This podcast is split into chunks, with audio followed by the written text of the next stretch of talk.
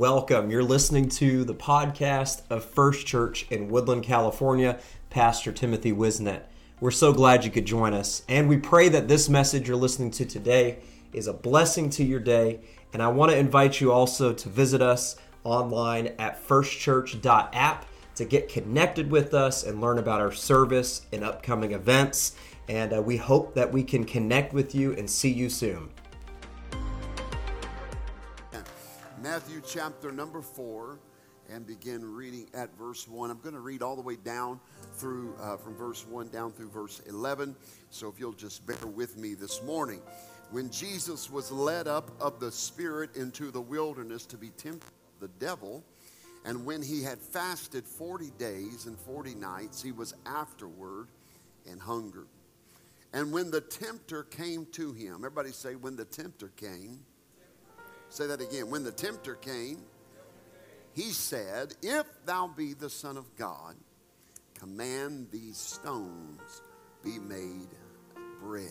If thou be the Son of God. See, the devil doesn't come to you and say what you're not, he just questions what you claim. And if you don't know who you are, he'll mess your mind up. Amen. If thou be the Son of God, command these stones be made bread. Verse 4. But he answered and said, It is written, this is in red, this is Jesus speaking, it is written, Man shall not live by bread alone, but by every word that proceedeth out of the mouth of God. Verse 5 Then the devil taketh him up into the holy city, take him up into the holy city, set him on the pinnacle of the temple. See, the devil knows where church is. And the devil has access to church. He even has access to the high places in church. The devil taketh him into the holy city and to the pinnacle of the temple. That's the very highest part. And saith unto him, If thou be the Son of God, cast thyself down, for it is written, He shall give his angels charge concerning thee, and in their hands they shall bear thee up, lest at any time thou dash thy foot against a stone. See, the devil knows Scripture too. He, he, he just knows it the wrong way. Beware of people that can quote Scripture but don't know Scripture. There's a big difference between being able to quote Scripture and know Scripture. I use this analogy, and I think it's very fitting. Just because someone can count to a thousand doesn't mean they know what 2 plus 2 is. Just because somebody can quote it don't mean they know it. Perfect example right here. Look at what Jesus says in verse number 7. I love Jesus for many, many, many reasons, an infinite number of reasons, but one of the reasons I love Jesus because he's got swag. I don't know if that translates, Brother Roberto, but he has got swag. He, I mean, the way he says things, he just verbally, just, I mean, he just backhanded the devil. Look at this. Jesus said unto him, It is written, again, thou shalt not tempt the Lord thy God. In other words, he just said, You quoted some scripture, let me quote you some scripture. You're not allowed to tempt your God. Again, the devil taketh him up into an exceeding high mountain and showeth him the glory. Everybody say the glory of the kingdoms of the world. Showeth him all the kingdoms of the world and the glory of them he saith unto him, All these things will I give thee, if thou wilt fall down and worship. me. There was a negotiation that was happening. They were at the table negotiating on the top of the mountain. And Satan said to Jesus, If you'll just bend your knee and you will worship I will give you the kingdoms of the world and the glory of them. Then saith Jesus unto him, Get thee hence. Sometimes you got to quit talking with devils and tell them to start stepping. See, some of y'all just want to keep arguing with devils. Say, I've never seen a devil. I'm talking about the one in the mirror. You want to argue. You want to argue with people at the some Jesus three times that was it. Don't waste your time with people who don't want Jesus. They're being devil's advocates. Three times, and he walks. He says, For it is written, Thou shalt worship the Lord thy God, and only him shalt thou serve. I've, for many years, read this passage of Scripture, and something very fascinating about the Scripture stands out to me, and that was the fact that Satan was willing to surrender all the kingdoms of the world, past, present, and future, and their glory. And I want to preach on this something Satan will never give up. There's one thing he didn't put on the table. There's one thing he never offered, and I want to preach about that this morning. Would you pray with me? Jesus, we thank you for your word. We thank you for your presence for the anointing that we feel, for the liberty and the victory that is evident in the atmosphere. And I pray this morning that you would touch every heart, every mind, every spirit, give understanding. Lord, I pray enlightenment and revelation in this place, but more than anything, Lord, I pray that every hungry heart and every searching soul would respond to your word accordingly today. That every saint and sinner alike would reach into the spirit world and affirm your word in this place today. And everyone said, Amen. Would you give the Lord another praise this morning? Hallelujah.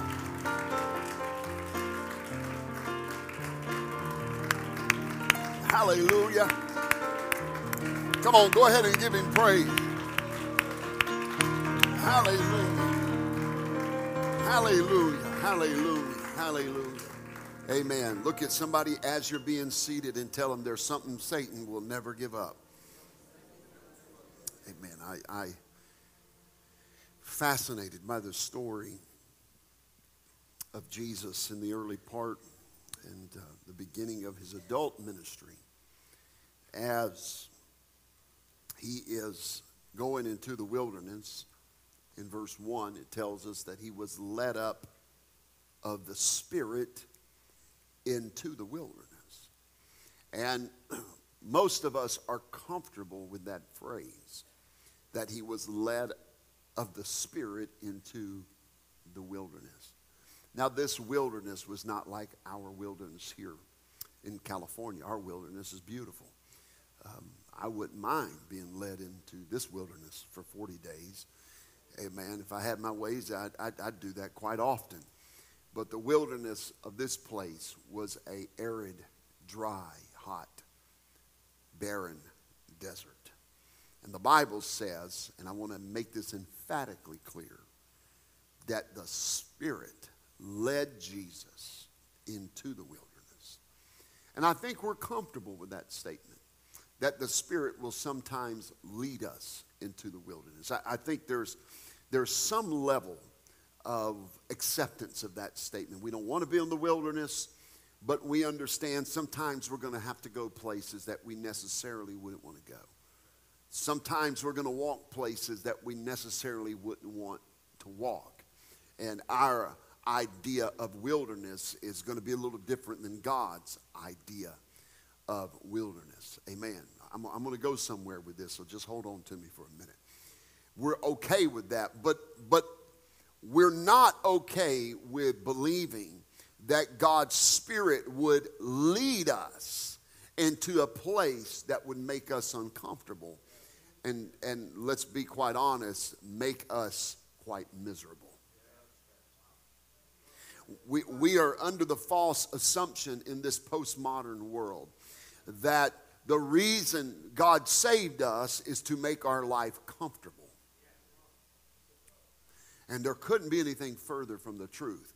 God is not looking for you to be miserable, but there are seasons in your life that His Spirit will lead you to a place where you are no longer comfortable. Amen. Our whole life is about being comfortable. We took those things that once were luxury and we made them a necessity. And from necessity, we made them luxury. Does that make sense? A hundred years ago, a car was luxury. Then, when Henry Ford made it available to the common folks like us, then it became a necessity. You, you need a car. You need a car to get around. I mean, uh, you couldn't just ride a horse down to uh, Walmart anymore, tragically enough. As I would love to ride my horse to Walmart, amen, and to everywhere else. I, I, I would love that. I, mean, that, that's just me, though. Um, I, I would love to get around like that, but, but I was born out of, out of time. You know, I, I, I enjoy, but I also enjoy my pickup truck. I do, I do enjoy driving 80 miles an hour too. Can't do that on a horse. Amen. And, and so there, that, that become now a necessity that, that everybody, everybody needs one. Amen. Most people have one or have access to one. And then because it became an, uh, uh, from a luxury uh, or from um, luxury to a necessity, then we take that necessity and we make it, we make it so above and beyond Amen. It's not just a vehicle that will get you there anymore. Now it needs to have, now it needs to have heated and cooled seats. It's, and because eh, I, I can remember growing up being in a lot of vehicles that didn't have AC in them. And people were still glad to have them. Now, if somebody has a car that don't have AC, they don't feel blessed. They feel cursed. Stay with me. I, got, I need a long runway this morning. If their car doesn't have AC in it, then it's just a pile of junk and it's not worth anything. But it still gets you where you need to go. We, we, we allow the amenity that is a luxury to become part of that which we feel is the necessity. But it still gets you there.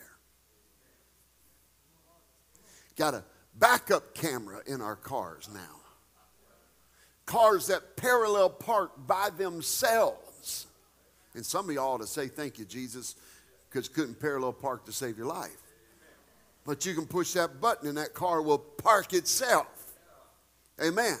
And, and heated and cooled seats and cruise control and all of these different things. Now, now that is the average in a vehicle that you need. The average vehicle 10 years ago, the technology of a 10 year old vehicle from 10 years ago is more technologically advanced than the Apollo 13 shuttle that landed on the moon. Far more advanced. Far more advanced more power, more computing power, more technological advances in that. And here we are riding around in machines that are more complex than the rockets that took Neil Armstrong and Buzz Aldrin to the moon. I'm, I'm, I'm talking about those things that now we say is miserable if we don't got a backup camera or the AC or the heated seats. Now they got massaging seats. I don't really think that's a good idea. I sit in a massaging chair to relax. When I relax, I fall asleep. Not the best thing to do when you're riding along at 75 miles an hour. But if you got a Tesla, it'll drive itself. And let me help you, Tesla drivers. Get out of the left lane when it's on self drive. And that goes for everybody, not driving above the speed limit. Get out of the left lane. That's the gospel truth. Amen. Quit holding us all up, jamming up traffic. Left lane's not for driving, it's for passing. Hallelujah. I feel the anointing right now. Praise God. Talking about that which was necessity. But when we have those things, we are no longer comfortable. One of the first trucks I had was a, was a stick shift, but it was three column shift. We, we had three gears, we shifted on the column. The dimmer switch was in the floor, had a button on the floor to dim your high beams. And, and, and I don't know if you know, but uh, in Oklahoma, they're now putting all the dimmer switches back on the floor because all the Okies keep getting their feet caught in the steering wheel. that's, that's, I, I'm, I know got some Oklahoma friends watching right now. I couldn't help it. It's, it's a rivalry that goes back 150 years. You just have to believe me on that. I mean, we, we shifted there dimmers and high beams on the floor. And, and, and my first pickup was a 1980 1500 Chevy Silver, Silverado two tone brown. And still at my dad's house in a field right now. And I love that truck. But as much as I love it, I wouldn't want to drive it every day because it don't have cold AC. It don't have a backup camera. It don't have cruise control. It don't have blind side detection. It doesn't have folding mirrors. It doesn't have e- economy fuel mode.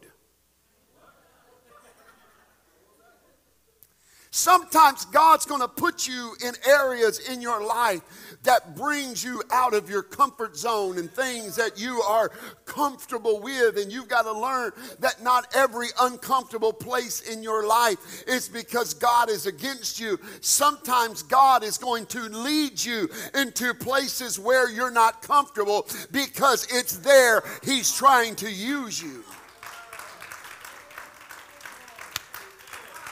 Amen. Amen. I feel the Holy Ghost here. As a matter of fact, God will not only lead you to places that are uncomfortable, but He is also willing to put you in situations that make you miserable because in that misery, He is trying to get you to turn to Him and not yourself and not to Facebook or Snapchat. He, he's trying to turn you to Him. I wonder what would happen if all of us that are born again believers would turn to an altar to talk to God and complain and go to the Lord to cast our cares rather than social media. How much God could change the situation in our life. Amen. Too many of us have, have exchanged altars for a Facebook account. We've exchanged uh, prayer rooms for Twitter. We've exchanged, uh, amen, seeking the face of God to seeking the approval and the advice of everyone else. Uh, sometimes you're in the desert not because you did anything wrong, but because you're doing everything right. Uh, and in that desert place uh, is where God is trying to take you from one glory to the next glory. And if you're willing to submit to the will of God, yes, it's going to be uncomfortable. Yes, it's going to be hot. Yes, there's going to be days of misery. Yes, the tempter's going to come. But if you know in whom you have believed, you can have confidence that he knows what he's doing. I heard one man say who, who less than a year after their twins were born, his wife tragically died of cancer. And one of the first things he said after her death was, I have finally found the true definition of trusting God. And he said, and it is simply this trusting God means that no matter what happens, God has my best interest in mind. Amen. Some of us don't even, we don't even get to the desert. We just get to where there's not enough green and we panic. We're, we're somewhat comfortable with the statement. He was led of the Spirit into the desert, into the wilderness. But we're definitely uncomfortable with the finishing part of that scripture where it says that he was led of the Spirit into the wilderness for a purpose. And that was to be tempted by the devil. Well, God would never lead me to be tempted of the devil. You don't know what you are until you are tested. The only way to gauge what a student has learned is by putting them through a test.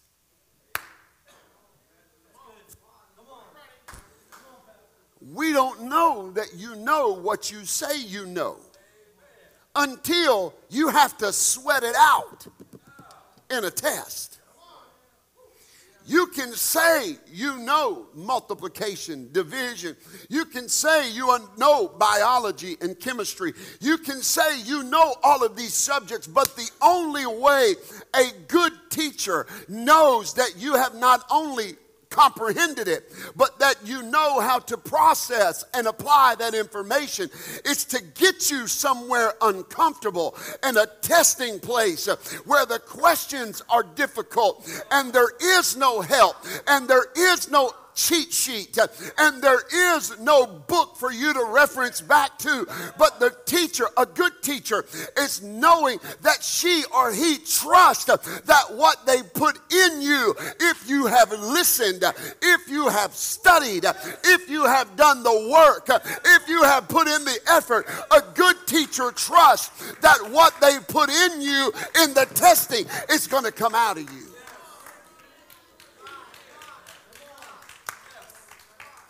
Amen. And a good teacher don't talk during the test.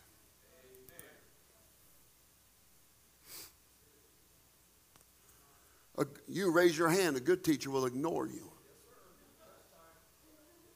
I was that kid in school during test.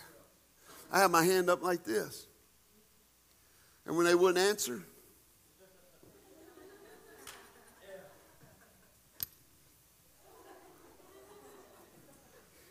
I'd hold my hand up till my fingers turned blue. But a good teacher, a good teacher, ignored me.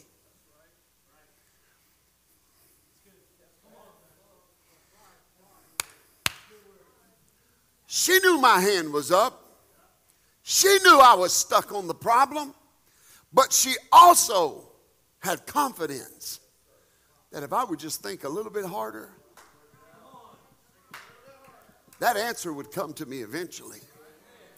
And if they ever did speak, which was very rare, they would say something like, Go to the next question and then come back.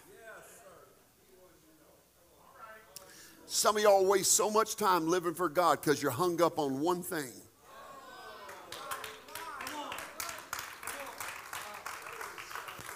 I, I, said some of y'all just hang out at one level. You you you never you never exceed. You never go above. You, you never get beyond. You stay at that one thing. And because that is your hang up, that is the one thing you can't go. You won't advance any further. And here's what God is saying there are other tests that are on, questions that are in the test. If you'll move along, sometimes I have found out that the answer to question five is found in question seven. So I My Lord, this ain't even in my notes, but I'm going to preach it this morning. If some of you would just start advancing and living for God, quit getting hung up on this, uh, if you'll just obey the Word of God and just keep moving on, a lot of times your questions are going to be answered if you'll just keep taking the test. Go ahead and give the Lord some praise this morning.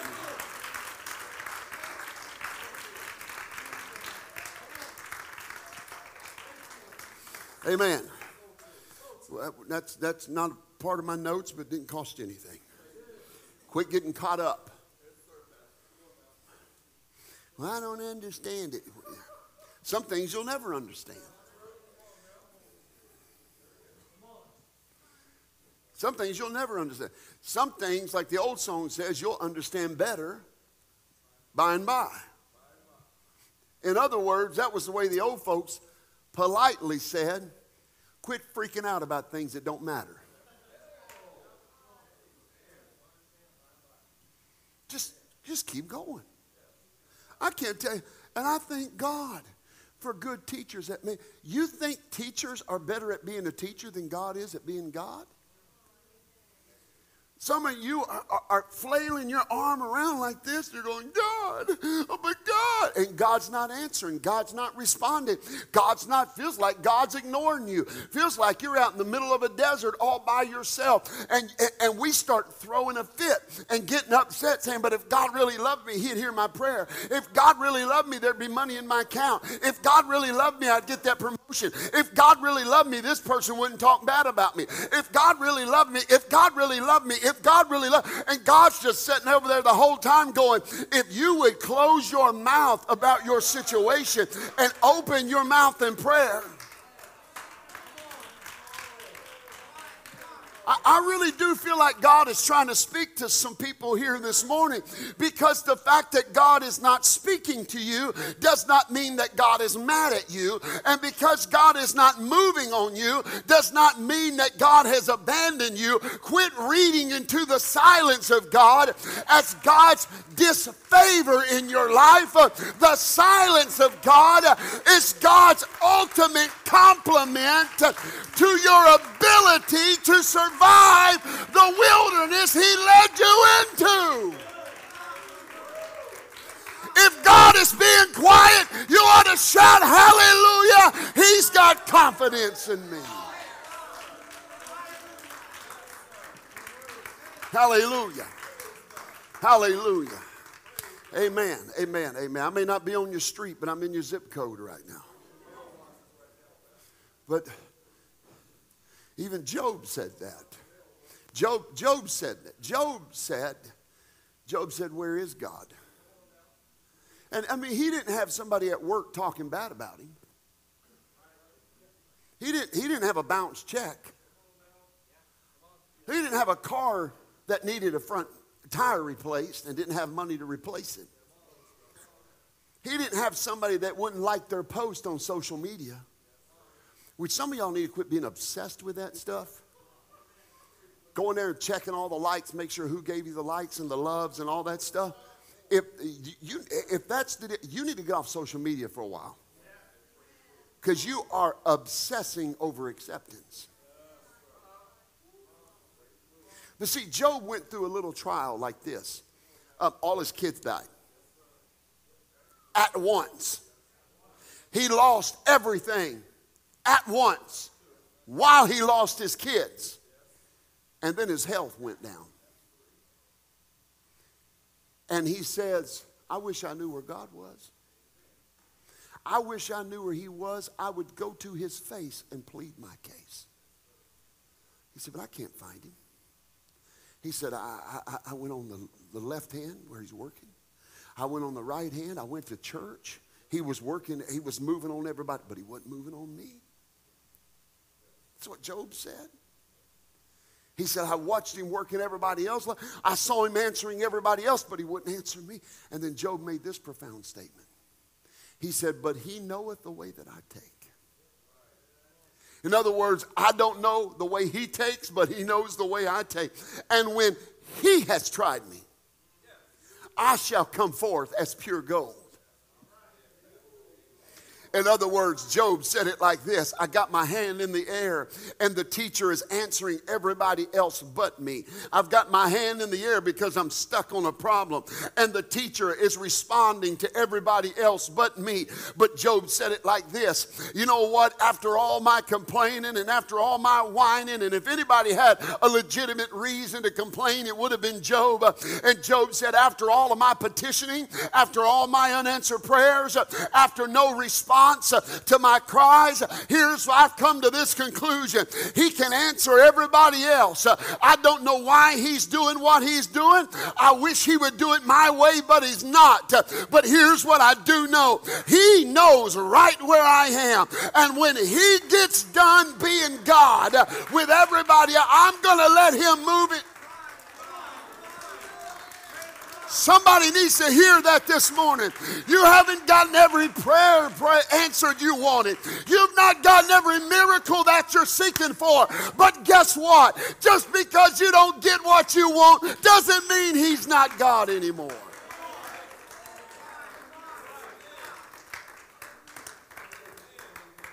And oftentimes He's leading you into the wilderness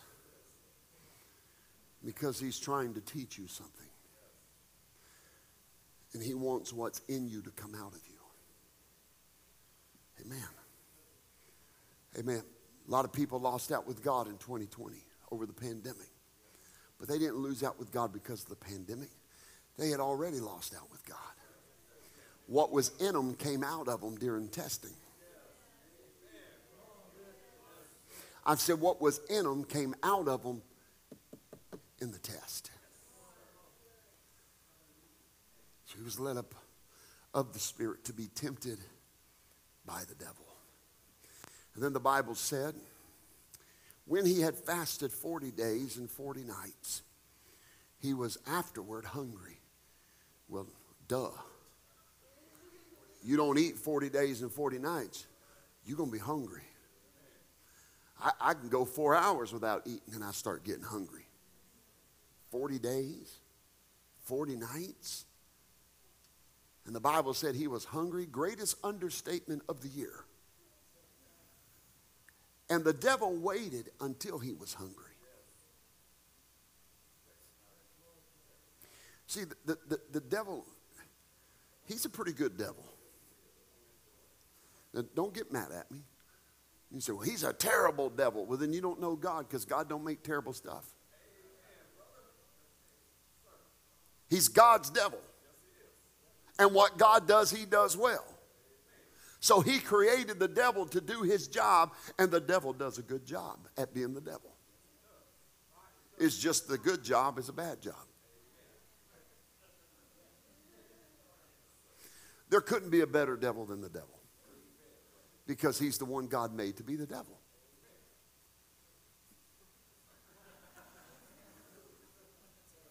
Amen. Can you think of a better devil? I can't. I think he's done pretty close. But he, he's pretty good at what he does. You see, the devil's been a devil longer than you've been a Christian.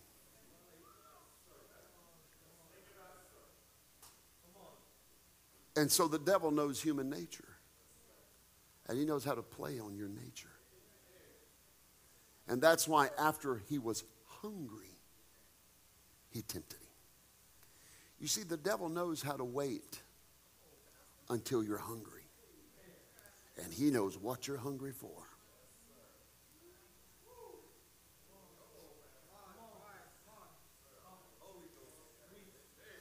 He knows when you're hungry for acceptance. He knows when you're hungry for popularity. He knows when you're hungry for relationship. All the single folks, listen to me. He knows how to wait till you're hungry for a relationship. Then he'll send you a bum or a hussy.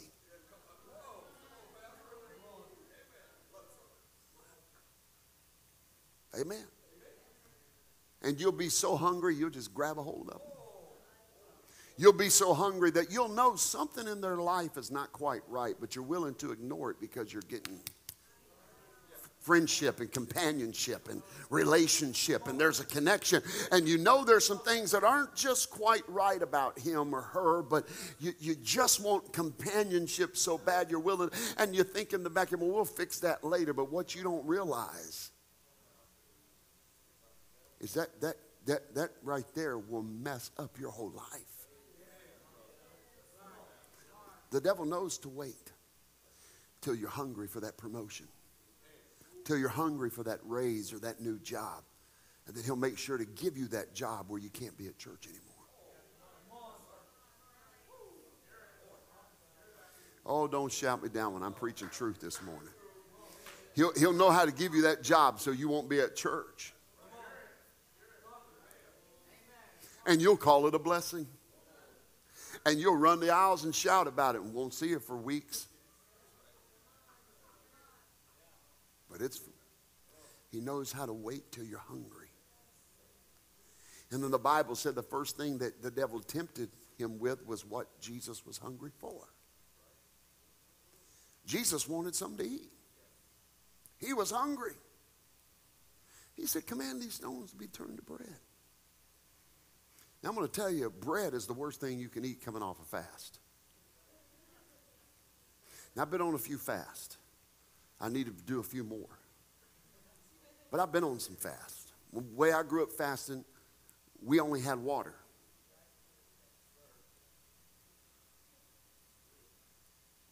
I, I remember going on seven day water only and 10 day water only fast and coming off them things. And you, you better know how to come off them things right. Yeah, I broke one of them on Whataburger one time. I did. I, I, I, think it was a five day fast, water only, and I broke it on a number five double bacon cheeseburger and fries at Whataburger. And I'm going to tell you, I would have given up food the rest of my life to take that pain away. And the devil says, Why don't you turn these stones to bread? See, although it may sound good, often the thing he's telling you is your solution, while on the surface may be what you think is what you need if you really think about it, it could be the thing that kills you. When the American soldiers came in and liberated the concentration camps from the Nazis, they inadvertently killed a few Holocaust survivors. You know, you want to know how they did it? They started giving them bread because they were starving to death and emaciated and their stomachs that had no solid food in weeks and months tried to process that bread and it stopped their heart because they didn't even have enough metabolism and electrolytes in their body to be able to break down the carbohydrates. And they had to do the horrid thing of running into the concentration camps while starving men, women, and children are grabbing at boxes with bread, and they had to take the food away from them for their own good. Go read it. See, oftentimes, what the devil is going to tell you is your solution, sounds right on the surface. But don't react when you're hungry. Don't. How many of you learned? Don't go grocery shopping when you hadn't ate all day.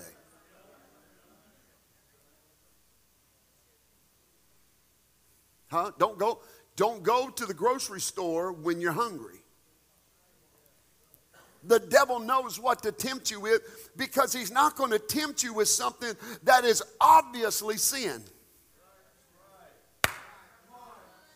It's always going to be a, well, you know, I kind of see that. I'm hungry. Bread sounds good. You haven't eaten 40 days and 40 nights, and all you've had is a little bit of water through that. Bread is not only not good, bread could potentially take your life. And the devil knows how to give you what you think you want and what he thinks you think you want. But you've got to have enough spiritual discernment in you to say, it's not what I want, but it's what He wants. Hallelujah. He said, Jesus said, It's written. Man can't live by bread alone, but by every word that proceeds out of the mouth of God. Now, I'm not saying that's why Jesus didn't fall for it. Obviously, he knew it was a temptation. But if Jesus would have performed that miracle, it would have been a selfish miracle. And he's not a selfish God. Then the Bible says that Satan took him up to an exceeding high, uh, uh, to, to the holy city, took him to the holy city. And he didn't just take him to church, he took him to the highest point in church, to the pinnacle of the temple. I want to tell you something. Just because you ascend in the church doesn't mean temptation ceases.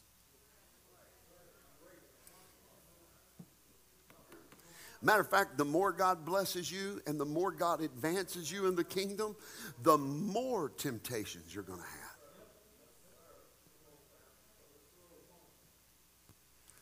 Some folks looking think that the pastor or the preacher Well, they're just perfect. They have no temptations in their life. You, you don't know. It's not the same temptation I had 20 years ago. He knows how to keep manipulating. And he takes him to the pinnacle. This is one of the most fascinating ones to me. And he says, You know, Jesus, it is written that if you would fall, the angels would bear you up lest you should cut your foot, even on a stone. So cast yourself down and, and, and, and watch the angels. See, see, the devil's got a way of manipulating the way God works. Do this so you can see God do that. Do this and watch God do that.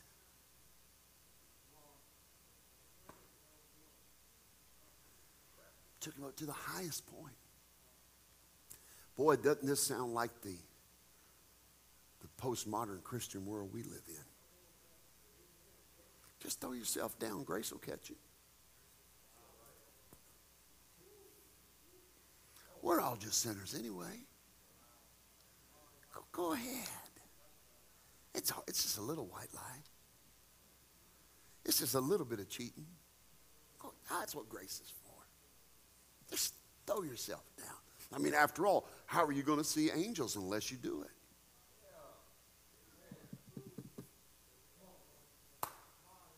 I mean, how are you going to see grace unless you have sin? We have a church, the largest church in Vacaville, preach this abounding grace doctrine. Started teaching if you want to see grace in your life, you got to sin. It's damnable. It's heresy. You want to see great grace in your life, then go commit great sin. That's what they taught. And they quote the scripture where sin doth the ground abound, doth grace much more abound. But the dingbats didn't even finish the scripture. But should we continue in sin? God forbid. Say, you're being a little harsh. Yeah, when they're de- de- willfully deceiving people, you better believe it. That's the same thing Satan was saying to Jesus. Just throw yourself down. That's what grace is for. If you want to see a demonstration of God, throw yourself down. The higher God lifts you in his kingdom, the more you need to be aware of God's grace and his mercy and the tactic of the enemy to try and get you to see the demonstration he wants you to see rather than what God wants you to have. Then comes the third temptation, which is the most fascinating to me.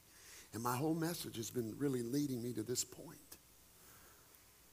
The Bible says Jesus is now taken by the devil into an exceeding high mountain. We don't know where this mountain is.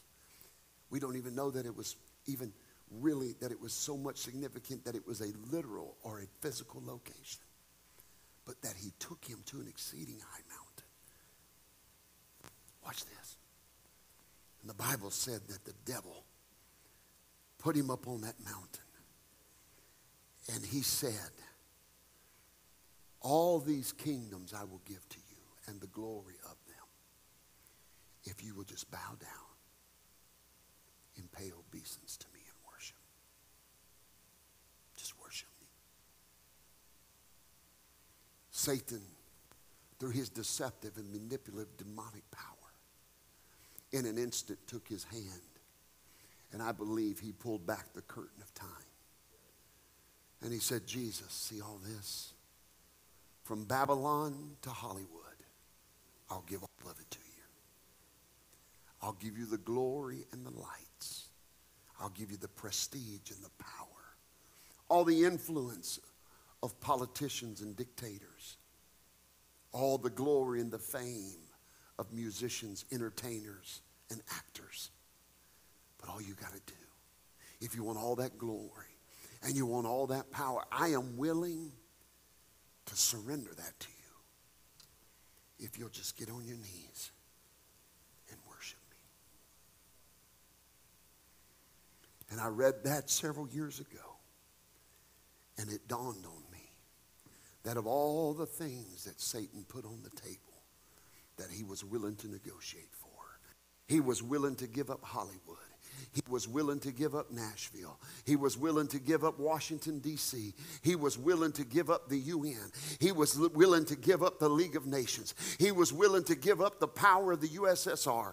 He was willing to give up the glory of the conquest of Napoleon, uh, amen, and the conquistadors. He was willing to give up the power, all the gold reserves in Fort Knox, uh, all the likes on Instagram, uh, all the stars on Hollywood Boulevard. He was willing to give everything up. He said, I'll surrender to you the power. I'll surrender to you the glory. I will hand you the keys. I will give you the title deed to the kingdoms of this world and the glory of them. But all you got to do is worship me. But there is one thing that Satan was not willing to give up, and that was a single solitary soul of mankind. Not one time did Satan say, I'll give you the soul of no amounts if you will worship me. I'll give you the soul of Ruben Ramirez if you'll worship me.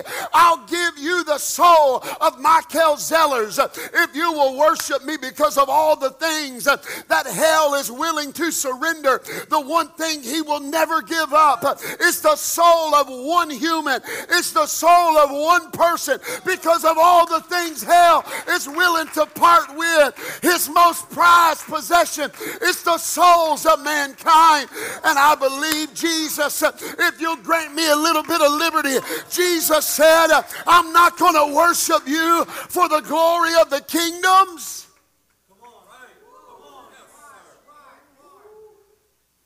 Oh, I feel the Holy Ghost right now. He said, You want me to get something. You want me to have, I feel like preaching this morning. You want to give me something. You're willing to put that on the table.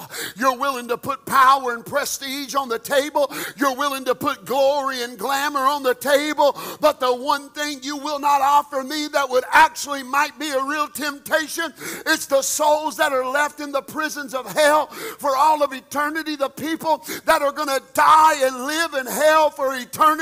You're not willing to give up their souls.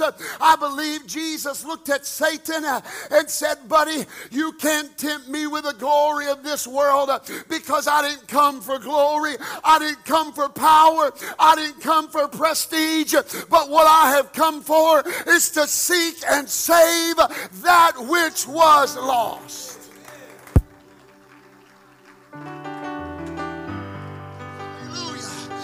Said, You may not give them up. You may not want to surrender them, but I believe Jesus.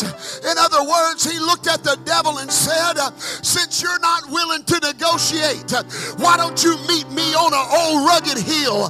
In about three years, I'll meet you on Golgotha's mountain, and upon that cross, I will not negotiate, but I will lay down my life and I will spill my blood that I might set men free.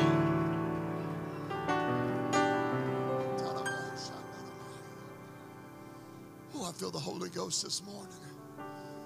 You won't give it up, Satan, that's fine. I'll purchase it. Ah, oh, but they're worthless, Jesus. Yeah, they are, but I'll take them. And three and a half years later, Brother Nate, at Golgotha's Hill,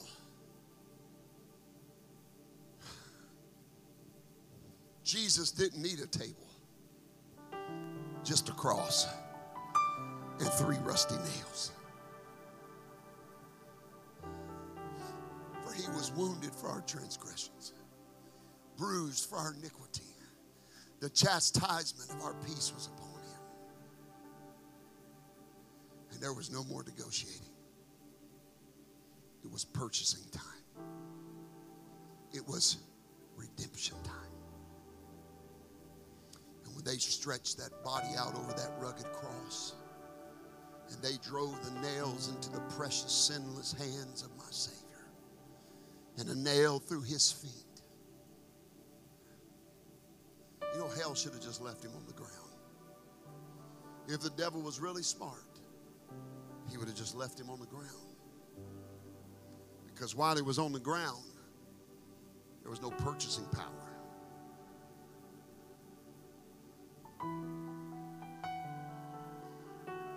Because Jesus declared, if I be lifted up from the earth,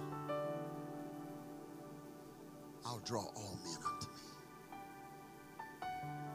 And hell made its most fatal mistake when those Roman soldiers lifted that cross in the air. Boom, it hit in that hole, jarring that broken body. Blood spilled forth out of him.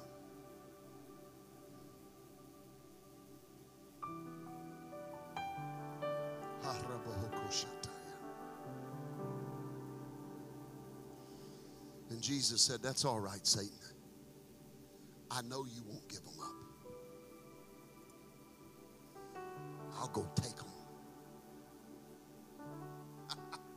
and the Bible said, hanging on that cross, he cried out, It is finished. Blood and spit dripping from his mouth. The last gurgle of oxygen through his lungs as he heaved one more time for that last gasp Oh, hell wasn't rejoicing.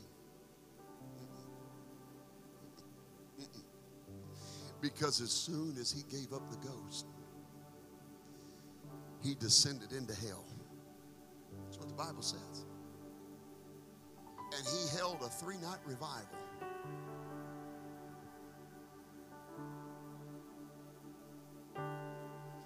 Because Satan wouldn't give it up.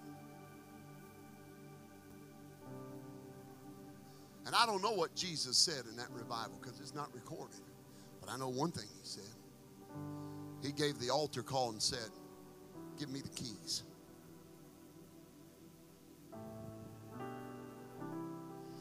Give me the keys to death, hell, oh, and the grave. Because I'm fixing to take over the grave.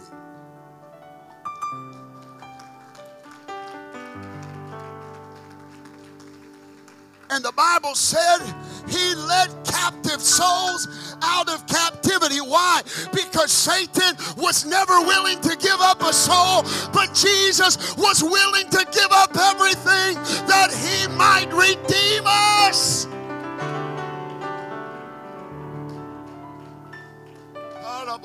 I feel the Holy Ghost here.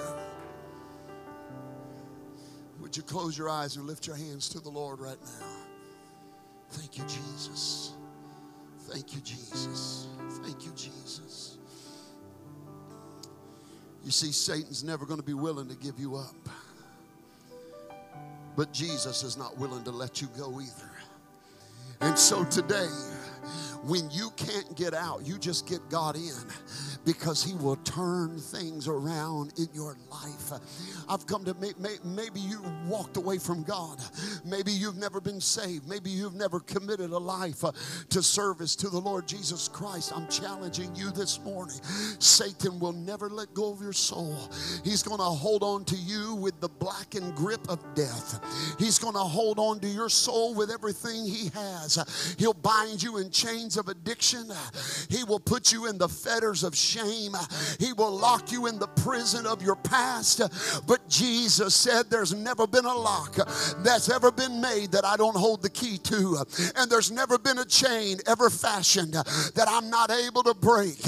And it doesn't matter what you're going through here today. I've come to let you know Satan may not be willing to give you up, but Jesus is willing to get you out. I said, Satan may not be willing to give you up, but Jesus is willing to get you out. Come on, somebody lift their voice to heaven this morning. Oh, I feel something moving, First Church. Go ahead and lift that voice to the Lord right now. in the name of Jesus. In the name of Jesus, I feel somebody in this place right now. You've been struggling with something. Amen. I don't care if you've been saved for 20 years. I feel like I'm preaching to everybody in this place right now. You've had a struggle. Satan is trying to grip a hold of your life. The tempter has come to tempt you, but I've come to tell you it doesn't matter what he tempts you with. Jesus is here to give life and that life more abundantly.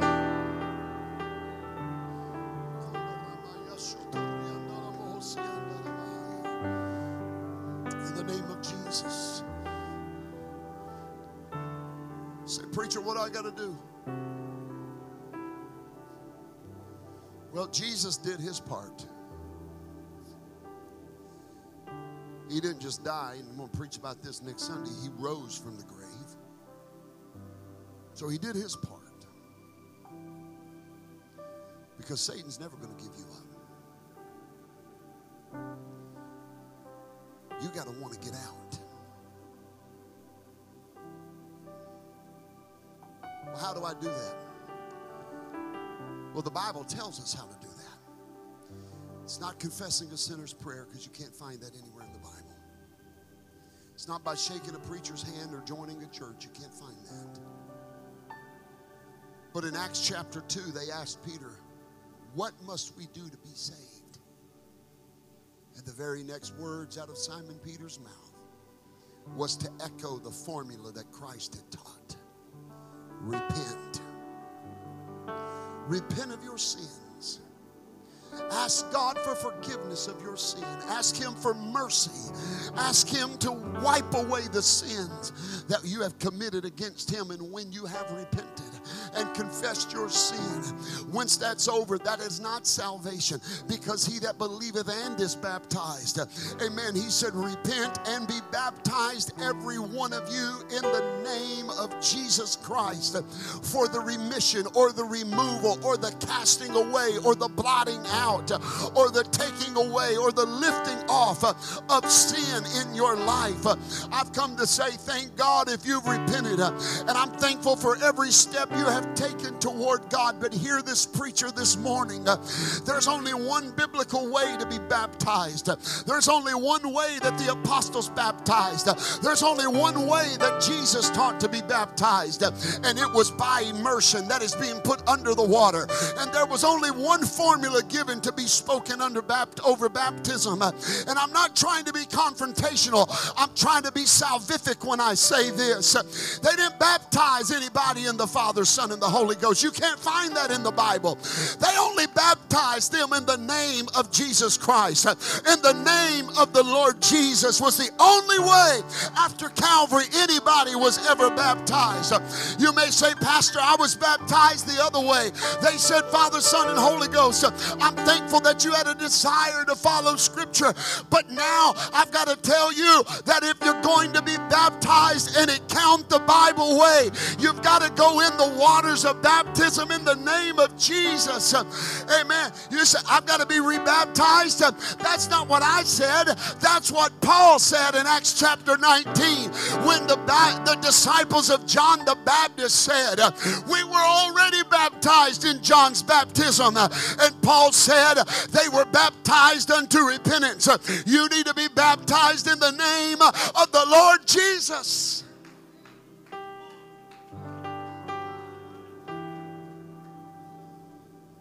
To be baptized in the name that has authority. For neither is there salvation in any other name.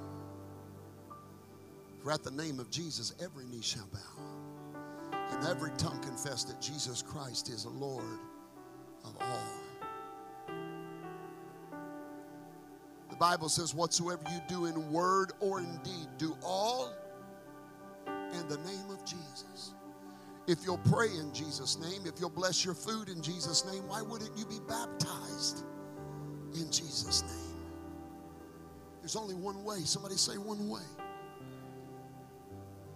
If we were baptized any other way, listen, I'm not trying to be I'm not trying to be offensive, but if you were baptized any other way, but in the name of Jesus, you went in a dry center and you came out a wet center. For it to remove your sin, a name must be applied. Jesus said, Matthew 20, 18, baptizing them, going into all the world, preach the gospel, baptizing them in the name, singular, the name of the Father and of the Son and of the Holy Ghost. The name of the Father is Jesus. The name of the Son is Jesus. The name of the Holy Ghost is Jesus. If you need more scripture after church, I can give it to you. That's why the apostles only baptized in Jesus' name. By the way, we have a $10,000 reward if you can find anybody in Scripture baptized using the titles Father, Son, and Holy Ghost. So I just think you're being comforted. No, no, no, no, no, no. Look, eternity is too long to base it upon a man's doctrine. You've got to get it in the Word.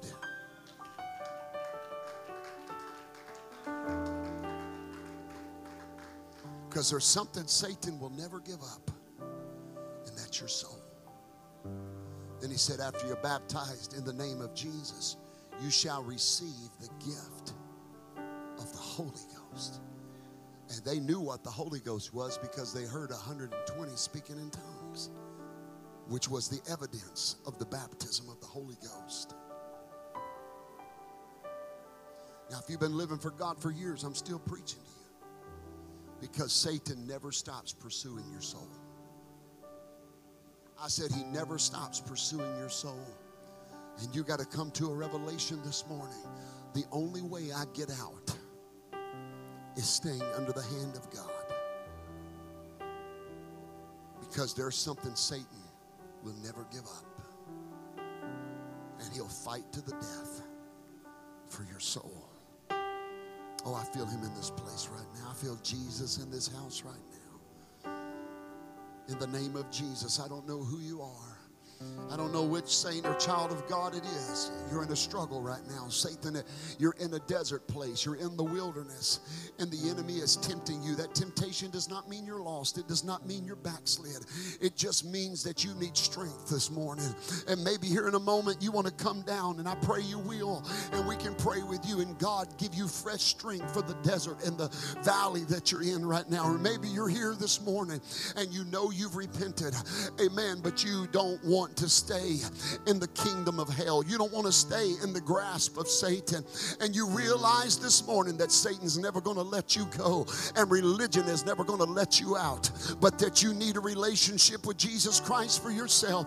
Here in just a few moments, I'm going to open these altars and I pray that these altars would be flooded with everybody from across this sanctuary.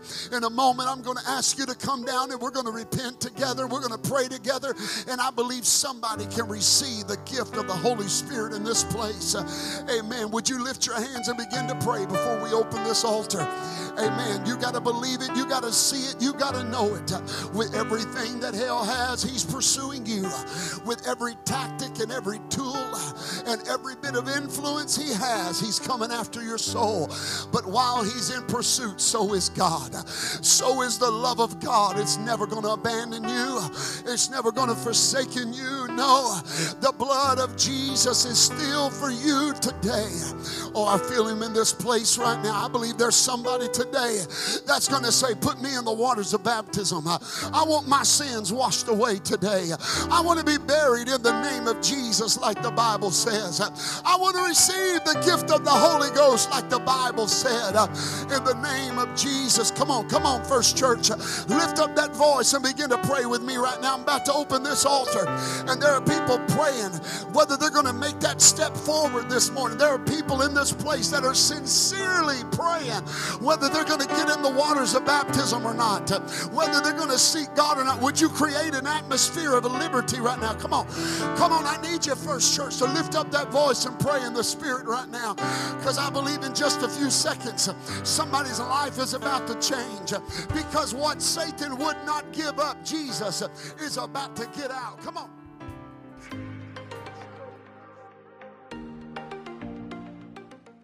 Thanks again for joining us for this podcast. It's such an honor that we could have you, and we pray you were blessed by the word today. We want to stay connected with you, and so give us a follow on our social media pages on Facebook or Instagram. You can find all of those on our website at firstchurch.app. You can also stay connected with us through that uh, website, and you can download it as an app on your phone from there. And so until the next time, we pray you're blessed. Have a great week in Jesus' name.